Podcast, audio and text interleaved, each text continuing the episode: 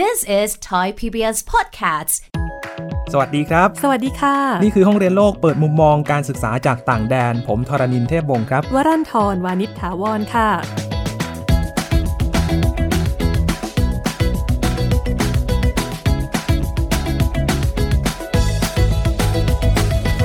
ถ้าคุณผู้ฟังเคยอ่านหนังสือการ์ตูนญี่ปุ่น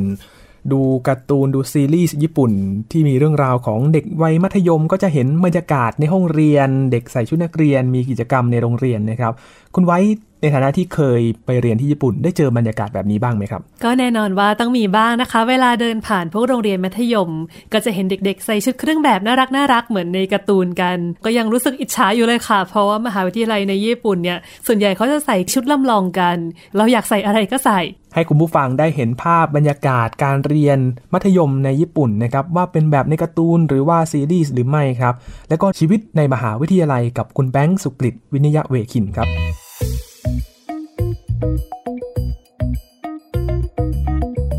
คือต้องบอกก่อนว่าพื้นเพตัวเองเป็นคนที่ค่อนข้างที่จะสบายๆนะครับ เป็นคนที่ชอบลองอะไรใหม่ๆ ซึ่งเราก็เชื่อว่าถ้าเกิดเราไปอยู่ที่นู่นแล้ว เราจะต่อสู้และก้าวผ่านพ้นมันมาได้ คือต้องเรียนตามตรงว่าตอนแรกไม่ได้คิดขนาดนั้นว่าจะไปเรียนต่อ คือตอนนั้นผมได้ทุนรัฐบาลกพเพื่อไปเรียนศึกษาต่อมปลายปตีแล้วก็ปโทนะครับ ซึ่งตอนนั้นก็เห็นว่าเป็นโอกาสที่ดี ก็เลยตัดสินใจไป ซึ่งสาเหตุที่เลือกญี่ปุ่นจริงๆก็คือมี 3 ด้าน คือด้านแรกคือตอนนั้นผมจบทางด้านวิทย์คณิตมา แล้วก็เราก็เห็นประเทศญี่ปุ่นเป็นประเทศที่มีเทคโนโลยีที่ดี ซึ่งในจุดนี้ครับผมจะค่อนข้างต่างจากคนอื่น คนอื่นจะเป็นพวกที่ส่วนใหญ่ก็คือแบบชอบอนิเมะหรือว่าหลงไหลในตัววัฒนธรรมของญี่ปุ่นอยู่แล้วเลยไป ส่วนของผมนี่คือผมรู้สึกว่า ผมอยากสร้างความแตกต่าง คือรู้สึกว่าถ้าสมมติไปเรียนอังกฤษหรืออเมริกา ซึ่งทุกคนไปอยู่แล้ว เราก็จะได้แค่ความรู้จากที่นั่น ในทางกลับกันประเทศญี่ปุ่นเป็นประเทศในเอเชียใช่ไหมครับ ซึ่งเขามีวิวัฒนาการมีเทคโนโลยีที่มันก้าวหน้ามากก็เลยอยากจะไปเรียนรู้แล้วกลับออกมา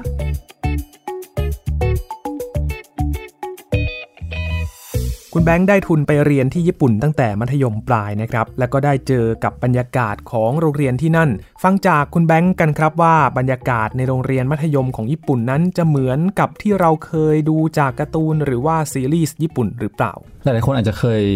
ดูการ์ตูนนะครับ อารมณ์มันก็คล้ายๆอย่างนั้น มันก็เป็นสังคมที่เข้าไปแล้วผมก็รู้สึกว่า enjoy สนุก แล้วก็ถ้าคนที่อ่านการ์ตูนอะไรเงี้ยอาจจะรู้ว่ามันก็จะมีพวกชมรมกิจกรรมให้ทำใช่ไหมครับ ซึ่งผมก็ไปอยู่ชมรมปิงปองทำไมถึงเลือกปิงปองครับ จริงๆผมชอบกีฬาทุกอย่างที่ใช้ไม้นะครับ ไม่ว่าจะเป็นปิงปอง แบดมินตันเทนนิสต่างๆ นานา ซึ่งจริงๆ ผมชอบแบดมินตันมากกว่า แต่ว่าคือถ้าเกิดไปแบดมินตันนะครับ เนื่องจากคนตีกันเยอะแล้วพอเข้าไปเนี่ย คือขับเนี่ยครับ เวลาเขาอยู่เขาอยู่กันประมาณ 2 ปีครึ่ง พอเข้าไปก็จะมีทั้งม .4 ม .5 มม .6 ซึ่งเด็กม .4 ถ้าเกิดเข้าไปเนี่ย เนื่องจากตัวคอร์ดแบดมันมีน้อย เราก็จะไม่ได้ตีเลย เราต้องไปวิ่งรอบสนามก่อนสัก4ี่ห้ารอบ หรือบางที 10 รอบ ก่อนที่เราจะได้ตี ต้องให้รุ่นพี่ม .5 ตีก่อน ซึ่งผมแบบไม่ค่อยอยากวิ่งมาก ก็เลยเลือกปิงปอง ซึ่งเป็นชมรมที่มีคนน้อยลงมาหน่อย นะครับแล้วก็จำนวนไม่ค่อยเยอะ แล้วทุกคนก็ได้ตีเล่นหมด เรื่องระบบอาวุโสค่อนข้างเข้มงวดมากเลย ใช่ครับผม ซึ่งก็มันก็ส่งผลมาจากแนวคิดของญี่ปุ่นที่มีเกี่ยวกับเรื่อง seniority ซึ่งก็พบได้ตั้งแต่ตอนที่ไปเลยในช่วงนั้น พูดถึงวันวาเลนไทน์หรือว่าวันแห่งความรักก็จะนึกถึงคู่รักให้ของขวัญกันและกันนะครับ และที่ญี่ปุ่นเองก็มีธรรมเนียมในวันวาเลนไทน์คือการให้ช็อกโกแลตกันด้วย และนี่คือช่วงเวลาที่คุณแบงค์ได้เจอมากับวาเลนไทน์ในญี่ปุ่นครับ ก่อนที่เข้าไปเรียนมปลายนะครับ ผมก็ได้ไปเรียนภาษาก่อนปีครึ่ง แล้วเราก็จะเปิดทีวีดูอะไรเงี้ยแล้วก็จะรู้สึกว่ามันจะมีช่วงหนึ่งครับตอนเดือนกุมภาก็คือช่วงวาเลนไทน์ที่ญี่ปุ่น ซึ่งที่ญี่ปุ่นเนี่ยวาเลนไทน์ ผู้หญิงจะเป็นคนให้ช็อกโกแลตผู้ชายที่เขาชอบ ตอนม .4 ก็มีผู้หญิงคนหนึ่งในห้อง ซึ่งก็ไม่ได้สนิทมากเอามาให้ แล้วเราก็แบบเฮ้ยทำตัวไม่ถูกไออายอีกสักพักปรากฏว่าเราก็เห็นว่าเขาอะไปยื่นช็อกโกแลตให้คนอื่นด้วย เราก็เลยมารู้ทีหลังว่าที่ญี่ปุ่นนะครับมันมี 2 แบบคือเป็นการให้ช็อกโกแลตที่อันนึงเรียกว่าเป็น義理 ช็อกโกแลตก็คือให้เพื่อน ก็คือเขาจะทำมาเยอะๆแล้วก็ให้เพื่อน อีกแบบหนึ่งเขาเรียกว่าเป็น本命チョコ นะครับ ก็คือให้เฉพาะคนที่เราชอบจริง ๆ ซึ่งปรากฏว่าอย่างที่ผมได้คือเป็นแบบ giri คือเป็นแบบแรกนะครับก็คือเขาให้คนอื่นด้วยนะครับก็แสดงว่าไม่ได้มีความรู้สึกพิเศษอะไรซ่อนอยู่ในนั้น ครับผมนะครับ ตอนแรกเราอาจจะงง ใช่ ตอนนั้นก็เลยงงว่าเออเขาคิดอะไรกับเราหรือเปล่า นะครับเออนั่นสินะคะ เวลาอ่านการ์ตูนญี่ปุ่น เราก็จะรู้สึกว่าเอาวาเลนไทน์นี่สาวก็จะไปสารภาพรักอ๋อด้วยการให้ช็อกโกแลตนะคะนึกถึงบรรยากาศแบบโรแมนติกมากเลย แบบรักในวัยรุ่นอะไรประมาณนั้นนะครับ ปรากฏว่าความจริงแล้วช็อกโกแลตมี 2 ประเภทนะคะ โอ้โหตกใจเลยครับตอนนี้ สิ่งที่ผมเอนจอย ตอนช่วงที่ไปเรียนที่นู่น อย่างเช่นมันจะมีให้แบบวิ่งมาราธอนนะครับแต่คือมันไม่ได้ยาวมากประมาณ 10 กิโลครับนะครับซึ่งแบบเด็กทุกคนก็พยายามซ้อมเพื่อไปเล่นไปวิ่ง หรือว่ามันจะมีที่เขาเรียกว่าเป็นโคบูชิไซซึ่งเป็นงานของโรงเรียน แต่ละชั้นปีก็จะมีทำกิจกรรมที่แตกต่างไป ซึ่งกิจกรรมเหล่าเนี้ยเด็กในห้องจะมาร่วมมือกัน แล้วก็คิดว่าจะทำอะไร อย่างบางปีนะครับก็คืออาจจะทำเป็นบ้านผีสิงก็คือเอาห้องเนี่ยครับ ปรับเป็นห้องบ้านผีสิง หรือบางคนอาจจะทำเป็นแบบคาเฟ่ก็จะมีทำอาหาร หรือบางปีก็จะเป็นให้เป็นแสดงละครก็คือ จะรวบรวมกันแสดงละครอืมก็จะเหมือนกับเป็นงานวันวัฒนธรรมของโรงเรียน ใช่ครับ เป็นงานที่เปิดให้คนจากข้างนอกเข้ามา นักเรียนมปลายจากโรงเรียนอื่นเข้ามาด้วยเหมือนกัน แต่งานแบบนี้ถ้าเป็นที่ไทยเราเนี่ยค่ะ ส่วนใหญ่แล้ว อาจารย์ที่ปรึกษาจะเข้ามาช่วยเหลืออย่างมาก ที่ญี่ปุ่นเองเป็นแบบนั้นไหมคะ ที่ญี่ปุ่นคือหลักๆ ผมรู้สึกว่าเขาจะให้เด็กมีอำนาจในการตัดสินใจสูงนะครับ ก็จะเลือกหัวหน้าแล้วก็จะช่วยกันคิดช่วยกันทำ อย่างงานนี้ก็คืออาจารย์แทบไม่ค่อยมายุ่งเลยครับ ช่วงที่เราคุยงานกันอาจารย์ก็จะไม่อยู่แล้วก็คุยงานกันเอง หาเวลากันเองในตอนพักกลางวันบ้าง ตอนปิดเทอมบ้าง เพื่อจัดเตรียมงาน หรืออย่างแม้กระทั่งทัศทัศนศึกษานะครับทัศนศึกษาเนี่ยปกติเนี่ยครับถ้าที่เมืองไทยผมรู้สึกว่าแบบอาจารย์เราจะต้องแบบไปช่วยเด็กว่าแบบเราจะพาไปไหนดีหรือว่าอะไร ซึ่งญี่ปุ่นนะครับตอนนั้นที่ผมไปเราไปมินามิคิวชูทางตอนใต้ของญี่ปุ่น อาจารย์ก็ถามมาเลยว่าเราอยากไปที่ไหนบ้าง ผมก็ต้องไปเกาะกลุ่มกับเพื่อน 3-4 คน ไปเสิร์ชเองว่าแถวนั้นมันมีอะไรที่มันดัง เราก็ไปพบว่ามันมีแจ็กซ่านะครับ หรือว่าเป็นองค์การนาซาองค์การที่วิจัยเกี่ยวกับด้านดาราศาสตร์ของประเทศญี่ปุ่นอยู่ตรงนั้น ก็จะมีพวกฐานยิงจรวดต่างๆนานาเราก็ต้องไปติดต่อเอง วางแผนเส้นทางเองว่าจะเดินทางยังไง ไปยังไง ว่าจะต้องคุยกับใคร จะไปวันไหนจะพักที่ไหนต่างๆ เอง จะเห็นว่าพอคุณแบงค์ไปเรียนที่ญี่ปุ่นได้ทำกิจกรรมมากมายเลยนะครับ ก็เลยทำให้คุณแบงค์สนใจกิจกรรม แม้แต่ตอนเรียนในมหาวิทยาลัย คืออย่างที่ผมบอกว่ามันไปญี่ปุ่นมันค่อนข้างจะเปิดโลก ปกติเนี่ยผมไม่ค่อยได้ทำกิจกรรม คือเรียนมาอย่างเดียวนะพอไปญี่ปุ่นเรารู้สึกว่าแบบทำกิจกรรมมันเป็นเรื่องปกติ เราก็เลยหากิจกรรมทำอยู่ตลอดเวลา อย่างผมเรียนทางด้านวิศวกรรมศาสตร์ สาขาเรียกว่าเป็น System Innovation แปลภาษาไทยก็อาจจะเป็น การจัดการนวัตกรรม ที่มหาลัยโตเกียวครับผมก็คือเหมือนกับวิศวกรรมเพื่อจะสร้างคนที่จะเป็นนวัตกร คือหลักสูตรนี้นะครับออกแบบมาเพื่อให้เราเป็นวิศวกร ซึ่งออกแบบนวัตกรรมออกมาได้ทำยังไงก็ได้ให้สิ่งประดิษฐ์ออกมาเนี่ยมันสามารถออกมาขายได้ เพราะฉะนั้นเนี่ยมันจะไม่ได้เรียนแค่วิศวกรรมอย่างเดียวฟิสิกส์เคมีชีวะ แต่มันจะไปเน้นทางด้าน business การทำยังไงให้มันออกมาเป็นสินค้าหรือบริการได้ หรือแม้กระทั่งด้านเศรษฐศาสตร์ต่าง การที่จะเข้าไปศึกษาต่อเนี่ยมีวิธีการอย่างไรบ้างครับ ในการสอบเข้าที่มหาวิทยาลัยนี้ๆจริงๆก็คือมีการสอบแบบคนญี่ปุ่นทั่วไปประกอบกับ จะมีสอบเขาเรียกว่าเป็น EJU สำหรับนักศึกษาต่างชาติ รวมถึงก็ต้องมีคะแนนในมปลายด้วยนะครับ ซึ่งก็จะส่งยื่นไปให้ทางสถานทูตและสถานทูตก็จะช่วยจัดการให้ เด็กญี่ปุ่นเนี่ยค่ะ เวลาที่สอบเข้ามหาวิทยาลัย อ่านหนังสือกันหนักมากอ่านทั้งวันทั้งคืนเลย ตอนคุณแบงค์นี่ต้องอ่านหนักเหมือนเด็กญี่ปุ่นเลยไหมคะ สิ่งที่ผมว่าผมได้จากประเทศญี่ปุ่น คืออย่างที่ญี่ปุ่นคือเล่นเป็นเล่นเรียนเป็นเรียน นะครับคือผมยังมีความรู้สึกว่าตอนก่อนผมไป คือผมเป็นเด็กเรียนมาตลอดนะครับผมก็จะไม่ค่อยได้ทำกิจกรรมอย่างอื่น ไม่ค่อยได้เล่นกีฬา ไม่ค่อยได้ทำกิจกรรมร่วมกับคนอื่นมากนักแต่พอไปอยู่ที่นู่น ค่านิยมเขาคือเรียนเป็นเรียนเล่นเป็นเล่น เพราะฉะนั้นอย่างเลิกเรียนประมาณ3ามโมงกว่าๆเราก็จะไปอย่างผมก็ไปตีปิงปองนะครับไปเข้าขับกีฬาเลิกประมาณทุ่มหนึ่งพอทุ่มหนึ่งเนี่ยก็ไปกินข้าวกลับบ้านกลับบ้านคนญี่ปุ่นเขาจะ ไปอ่านหนังสือกันต่อ หรือไม่ก็ไปเรียนพิเศษกันต่อ ถึงประมาณเที่ยงคืน ก็เป็นเรื่องปกติ ซึ่งผมว่าตรงนี้เป็นวินัย ซึ่งผมได้มาจากการเรียนที่ประเทศญี่ปุ่น วิศวกรรมศาสตร์สาขา System Innovation สาขานี้อาจจะไม่ค่อยคุ้นหูกันเท่าไหร่นะครับ เลยถามคุณแบงค์ว่าเขาเรียนเกี่ยวกับอะไร จริงๆก็คือในทั้งสองอย่างนะครับพอครับวิจัยผมก็วิจัยตามคนปกติ นั่งเขียนโปรแกรมวิจัยไป แต่คือมันจะมีความใกล้สังคมมากขึ้น อย่างเช่นตอนปอตรี ผมทำวิจัยเกี่ยวกับเรื่อง transaction วิเคราะห์ระบบทำธุรกรรมระหว่างบริษัท ซึ่งมันก็คือจะเป็นอะไรที่พอเรามีผลลัพธ์ออกมาแล้ว มันสามารถเอามาดูแล้วมันสามารถเอาไปใช้กับนโยบายต่างๆ ของภาครัฐได้ เป็นการวิเคราะห์ความสัมพันธ์ของบริษัท โดยใช้โมเดลทางคณิตศาสตร์ มาช่วยคำนวณ เพื่อดูว่า บริษัทนี้กับบริษัทนี้มีโอกาสที่จะทำนวัตกรรมร่วมกันหรือเปล่า หรือมีโอกาสแค่ไหนที่บริษัทเนี้ยจะเป็นจุดเริ่มต้นในการทำนวัตกรรม ผลลัพธ์ของวิจัยนี้ก็คือจะสามารถช่วยทางรัฐบาลกำหนดนโยบายได้ว่าควรจะสนับสนุนบริษัทในกลุ่มประเภทไหน ที่จะสามารถยกระดับนวัตกรรมของพื้นที่นั้นๆได้ การคิดค้นนวัตกรรมเพื่อมาตอบโจทย์กับความต้องการ มีการแข่งขันกันระดับนานาชาติเลยนะครับ ซึ่งคุณแบงก์ก็เคยไปร่วมการแข่งขันด้วยครับ กิจกรรมนอกห้องเรียนผมก็มีไปลงเป็นเขาเรียกว่าคลาสนอกเวลา ซึ่งคลาสเนี้ยมันจะคล้ายๆของ Stanford D School ซึ่งที่โตไดของเรา หรือยูโตเกียวของเราเราเรียกว่าเป็น i School ก็คือเราจะรวบรวมนักศึกษาประมาณ 15 คนนะครับทั่วมหาลัยทุกปีมาเรียนในคอร์สนี้ โดยการเป็นร่วมกันคิดไอเดียใหม่ ๆ ว่าเราจะคิดนวัตกรรมอะไรให้ได้บ้าง ซึ่งมีอันนึงนะครับ ผมกับเพื่อนไปส่งประกวดงานแข่งของ Airbus ชื่อว่า Airbus Fly Your Ideas ซึ่งตอนนั้นมีคนเข้าร่วมมาจากประมาณร้อยกว่าประเทศ ซึ่งตอนนั้นผมก็ได้เอาความรู้ที่เรียนมาเนี่ยครับไปร่วมกับเพื่อนไปแข่ง ชื่อว่า Airbus Fly Your Idea Contest Airbus คือเป็นบริษัทเครื่องบิน ซึ่งเขาจะมี Idea Contest เนี่ยจัดทุกๆ 2 ปี แข่งกันทั่วโลกเลย มีคนแข่งทั้งหมดร้อยกว่าประเทศ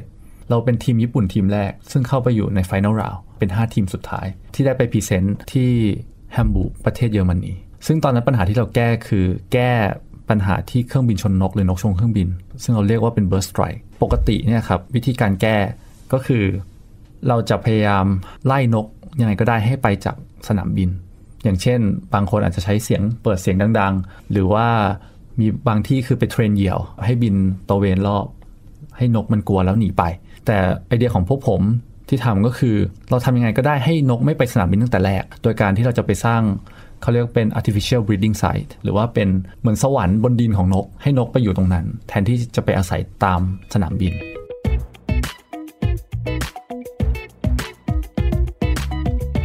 หลังจากเรียนจบที่มหาวิทยาลัยโตเกียวคุณแบงก์ก็ศึกษาต่อปริญญาโทที่อังกฤษครับ เป็นการต่อยอดจากด้านที่เรียนในญี่ปุ่น นวัตกรรมที่ผมเรียนในปอตีมันคือมองจากด้านวิศวกร คือเราจะสร้างนวัตกรรมได้ยังไง แต่ที่เคมบริดจ์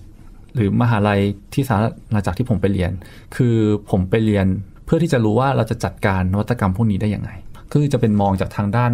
การบริหารการจัดการมากกว่า ซึ่งรวมๆแล้วก็คือเป็นเรื่องเดียวกัน คุณแบงค์ได้เล่าถึงบรรยากาศตอนเรียนที่เคมบริดจ์นะครับ น่าจะเป็นบรรยากาศที่คุ้นเคยสำหรับแฟนๆ ภาพยนตร์เรื่องนี้ครับ กับแฮร์รี่พอตเตอร์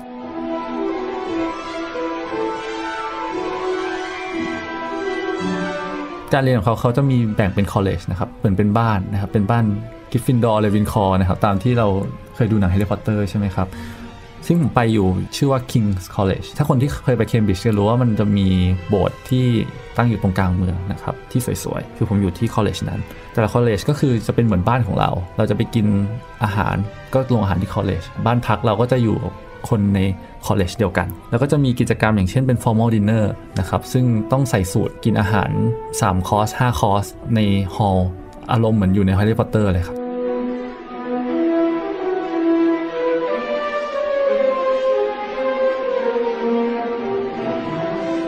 ย้ายจากฝั่งตะวันออกไปอยู่ฝั่งตะวันตก แล้วแน่นอนว่าวัฒนธรรมแต่ละพื้นที่เนี่ยก็มีเอกลักษณ์ที่แตกต่างกัน ก็น่าจะสะท้อนถึงเรื่องการเรียนด้วยมีความแตกต่างกันไหมครับ ที่เคมบริดจ์ที่ผมชอบนะครับ คือเวลาเขาเรียนเขาเรียนเป็นโมดูลอย่างของผมเรียนคือ 2 อาทิตย์ทีแล้วก็สอบที คือเรื่องหนึ่งเนี่ยใช้เวลา 2 อาทิตย์เรียน ซึ่งตอนเช้าเรื่องก็จะสัมพันธ์กับตอนบ่ายที่เรียน เรื่องที่เรียนวันนี้ก็จะสัมพันธ์กับของเมื่อวานแล้วก็สัมพันธ์กับของวันถัดๆไป สมมุติเรียนเสร็จ6โมง มีการบ้านนะครับ อาจารย์เอาพรุ่งนี้ เราก็ต้องไปห้องสมุดไปอ่านหนังสือกันต่อ ซึ่งตรงนี้ผมว่ามันเป็นการเรียนที่จะทำให้แบบเราประยุกต์เอาความรู้ทั้งหมดเนี่ยครับมาใช้ได้ ส่วนที่ผมประทับใจอย่างหนึ่งซึ่งผมว่ามันยากสำหรับผมจากที่ญี่ปุ่น คือญี่ปุ่นจะมีความคล้ายๆเราเอเชีย สั่งงานวันนี้อีก 2 อาทิตย์ส่ง สั่งงานวันนี้อีกอาทิตย์หนึ่งส่ง แต่ที่อังกฤษคือแบบสั่งตอนเช้าขอพรุ่งนี้ หรือบางอันคืออีก 2 ชั่วโมงต้องทำให้เสร็จในห้องอย่างเงี้ยครับผมคือมันก็จะมีความที่แบบไม่ค่อยแน่นอน ที่มันเกิดขึ้นในตลอดเวลา ซึ่งเขาบอกว่าความ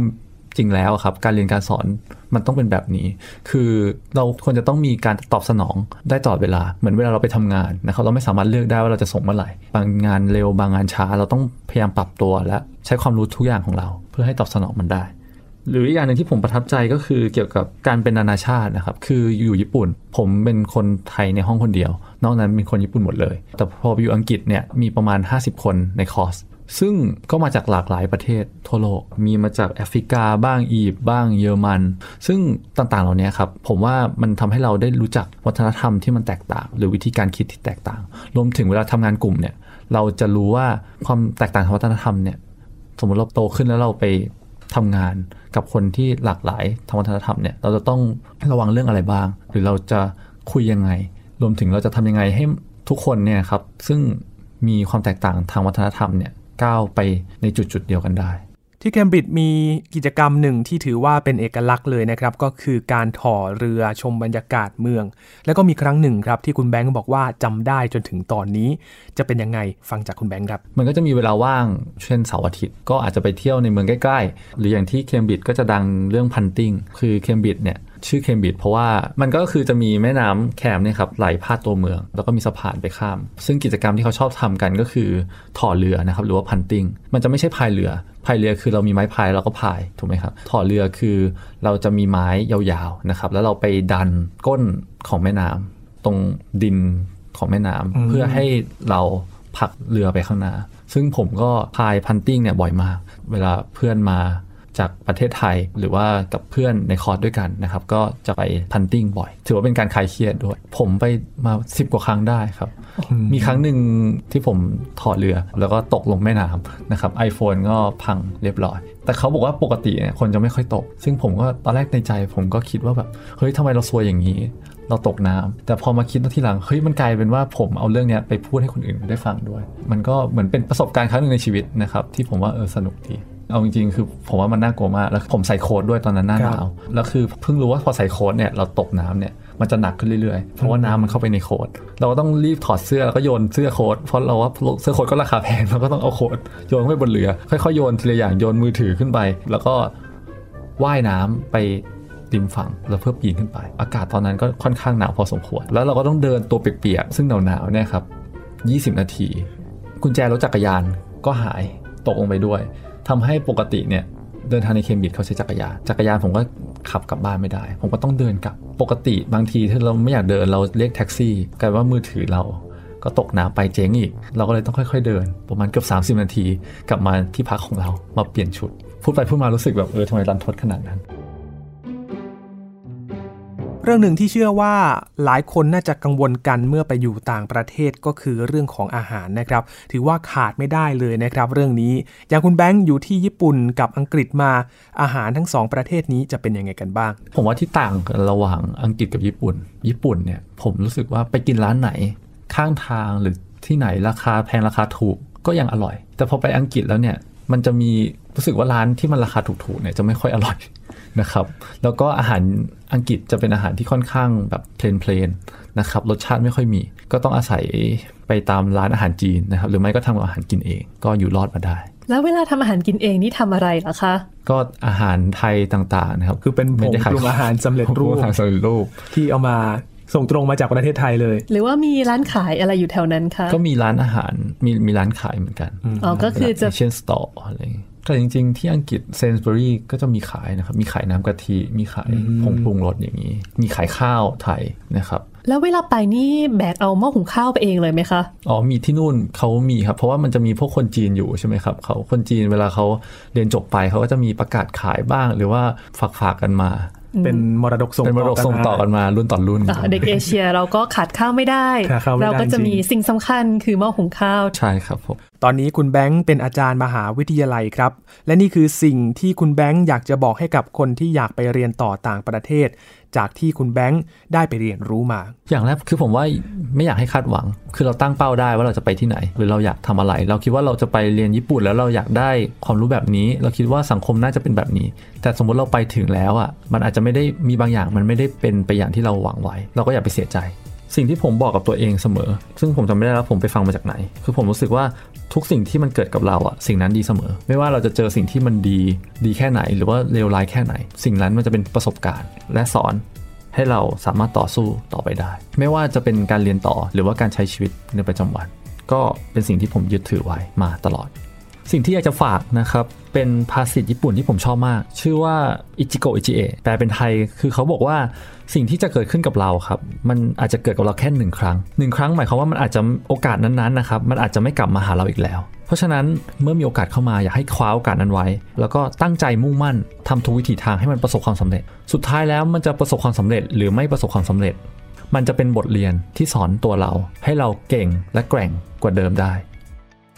การไปเรียนต่างประเทศเป็นช่วงเวลาที่หลายคนอยากจะใช้เวลานั้นให้คุ้มค่ามากที่สุดนะครับ บางคนเลือกที่จะหากิจกรรม เพื่อเป็นการทำความรู้จัก กับคนในประเทศที่เราไปอยู่ และยังเป็นการเรียนรู้วัฒนธรรมของที่นั่นด้วยครับ นอกจากจะเป็นการสร้างมิตรภาพที่ดีแล้ว ก็ยังเป็นการต่อยอดประสบการณ์ต่อยอดความรู้ที่ตัวเองเรียนมาในห้องเรียน แล้วนำมาประยุกต์ใช้ให้ใช้ได้จริงในโลกแห่งความจริงค่ะ ยังมีอีกหลายมุมมองการศึกษาจากต่างแดนให้คุณได้ติดตามได้ที่นี่กับห้องเรียนโลกนะครับทรณินเทพวงศ์ครับ วรันทรวานิชถาวรค่ะ สวัสดีครับ สวัสดีค่ะ